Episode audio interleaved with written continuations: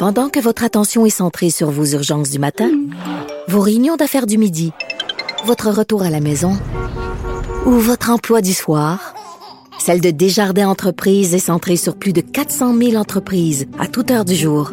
Grâce à notre connaissance des secteurs d'activité et à notre accompagnement spécialisé, nous aidons les entrepreneurs à relever chaque défi pour qu'ils puissent rester centrés sur ce qui compte, le développement de leur entreprise.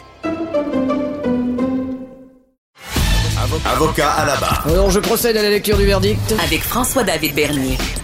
Les meilleures plaidoiries que vous entendrez. Cube Radio. Deux joueurs des Tigres de Victoriaville ont été arrêtés mardi après-midi dernier.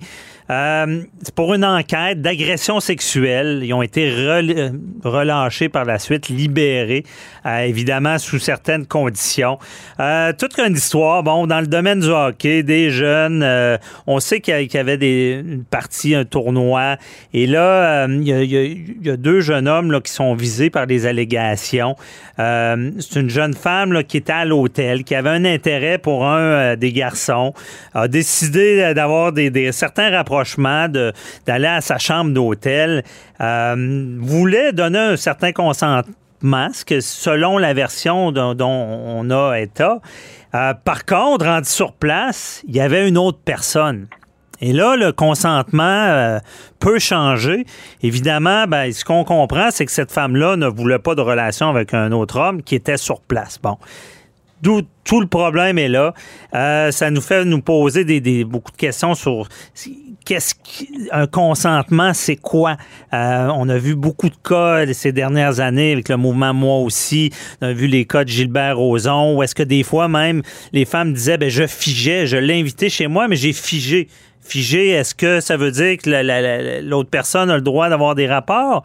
Est-ce que le consentement, c'est verbal d'avoir un oui clair? Quelqu'un qui a trop bu, quelqu'un qui qui est pas dans son état, c'est à qui de dire euh, oui ou non? Est-ce que l'autre personne doit s'en rendre compte? Toutes ces questions-là, bon, on les pose à, ma- Maître Nada Boumefta, criminaliste. Euh, Bonjour, Nada. Bonjour, bonjour. Toutes d'excellentes questions. Ouais, Euh, c'est- qui méritent, euh, j'espère, d'être claires en 2021. Alors, un plaisir d'en reparler. Ben oui, ben c'est ça. Donc, c'est vraiment euh, c'est important que les gens comprennent. Allons-y pour le avec notre cas. Là. Euh, ici, on comprend qu'il peut y avoir euh, un consentement, mais que ce consentement-là peut être retiré à tout moment. Là.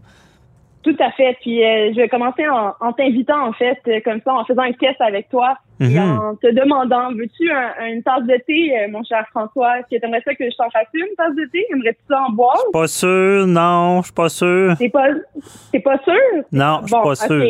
Euh, là, je pense- je vais Ou j'en veux pas. en faire une ou t'en veux pas? OK.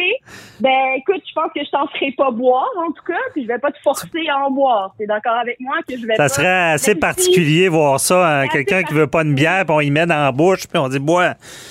Exact. Puis on l'oblige à boire. Même si je prépare la tasse de thé, puis ça m'a pris du temps, puis même tu m'as donné les détails, mettons que tu m'aurais dit, je sais pas, mais écoute, j'en prendrais peut-être un avec deux sucres puis du lait. Je te le prépare.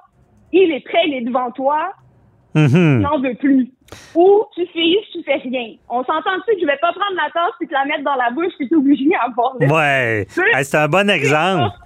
C'est un excellent exemple et j'invite les gens à aller voir la vidéo YouTube là-dessus. Ça s'appelle Consentement de tasse de thé. Ça explique super bien. Et je pense Ah, que c'est c'est- une analogie que les gens ont Ben. besoin d'avoir en tête parce que c'est la même chose par rapport à des gestes ou des actions sexuelles ou d'attouchement que quelqu'un peut avoir envers nous. Le consentement peut changer à tout moment et quand on consent, surtout pour les actes sexuels, il faut que le consentement soit clair. Et quand je dis clair, ça peut être verbalement, par des gestes, par des façons d'être au moment de l'acte, mais tout est une question de fait, évidemment, Mhm. et la personne a le droit de retirer son consentement à tout moment, et c'est pas parce qu'elle ne dit pas non ou qu'elle dit non que euh, les circonstances peuvent être différentes. J'ai eu des commentaires où les gens disaient, ben, si tout porte à croire que la personne accepte, mais qu'elle dit le mot non, qu'en est-il? Écoutez, cas est un cas d'espèce. Sachez juste que, effectivement, une personne pourrait décider de ne plus consentir à des gestes Et à ce moment-là, il faut tout arrêter au risque d'avoir des conséquences, effectivement, même au criminel. Ah oui, effectivement. Mais c'est pas toujours évident. Euh, Certains vont dire. Euh, Ouais, mais c'est ça, on peut plus euh, cruiser, on peut plus. euh, si, si une fille nous intéresse, on va se faire accuser. Mais c'est c'est pas ça, là. Ça, c'est une phrase que j'adore et qu'on voit énormément dans les commentaires. Euh, mais j'adore pourquoi? Parce que ça démontre quoi? Aux gens? Qu'il y a des limites, effectivement, et qu'il faut les respecter et qu'une femme ou même un homme aurait droit de dire non, je refuse telle, telle chose ou je n'accepte pas. Il n'y a rien non plus qu'on doit prendre pour acquis. Hein. Il est important que les gens comprennent que c'est pas parce que on vient d'avoir une soirée euh, euh, bien, euh, bien euh, remplie, super positive, puis euh, vous m'invitez à venir chez vous le soir que nécessairement je consens des actes sexuels. Et c'est Mhm. pas non plus parce qu'on s'est échangé des messages textes, c'est ça, on le voit souvent, euh, de rencontres ou de viens me rejoindre, et on voit clairement là, euh, même des échanges euh, sensuels par message texte qui portent à croire que la personne allait effectivement là-bas pour ça, mais arrivée sur place, elle pourrait décider de refuser et de ne pas euh, consentir. Et ça, c'est important que le partenaire, oui, soit alerte à ça. Et Mhm. allô, on est en 2021, je pense que les gens, c'est pas une question de craindre ou mon Dieu, euh, on pourra plus approcher les filles. Ben si vous le voyez comme ça, approchez-nous plus justement. je pense que vous comprenez. Non, mais c'est des gens qui justement vont peut-être comprendre par le message qu'on essaie de diffuser par les conséquences en droit que certains gestes, effectivement, peuvent être euh, peuvent être reprochés contre vous devant une cour criminelle euh, parce qu'on n'accepte pas ce type d'ajustement-là envers quelqu'un, surtout qu'on a ce, ce pouvoir-là, ce consentement-là est au cœur là, de cette importance-là euh, de liberté tant sexuelle, mais qu'une personne soit libre également tant de s'exprimer que d'être euh, dans ce qu'elle est dans notre société. Mhm. Non, je comprends bien, puis c'est vrai, c'est parce qu'on le dit, c'est une relation sexuelle, donc c'est c'est vraiment d'être attentif à ce que l'autre vit là. Euh, c'est pas fait. vrai. Il y en a qui se croient dans un film là, puis qu'ils pensent qu'il y a de la passion, puis qu'ils accotent l'autre sur le mur. Non, la, la minute que que, que que quelque violence que ce soit, c'est pas correct là. C'est c'est Ah, là la ça, ligne. point- Ça, c'est un point intéressant, par contre, qu'on apporte. Et c'est pas tout à fait juste de dire que s'il n'y a pas de violence, c'est nécessairement des gestes consentis, une caresse, euh, une, même une relation complète. Euh, c'est c'est pas nécessairement violent et ça Mhm. veut pas dire que j'y consens. Et le meilleur exemple que je peux donner à tout le monde, c'est l'exemple d'une relation de couple, un conjoint, conjointe, euh, qui vivent ensemble, qui ont des relations, euh, etc., etc. C'est pas parce qu'on est conjoint, conjointe, peu importe de quelle façon, religieuse, civile, euh, par, par, par état de fait ou peu importe. Euh, c'est pas parce qu'on est conjoint que je consens à toute relation sexuelle avec mon partenaire. Ben oui, d'où? C'est un des mythes qui existe encore beaucoup. Et c'est pas parce que je suis un type de fille, par exemple, et ça on le voit aussi dans les commentaires, euh, et ça la Cour le bannit, et justement on veut protéger les victimes. Euh, ce n'est pas parce qu'elle a déjà consenti à des actes sexuels auparavant que nécessairement elle y consent euh, au moment de certains gestes. Certains vont dire, ben voyons donc, on le saura plus. Quand est-ce Mhm. qu'on arrête, quand est-ce qu'on n'arrête pas? Ben écoutez, je pense que ça, ça veut dire qu'il y a un manque de communication entre vous et votre partenaire, puis il faudrait se parler.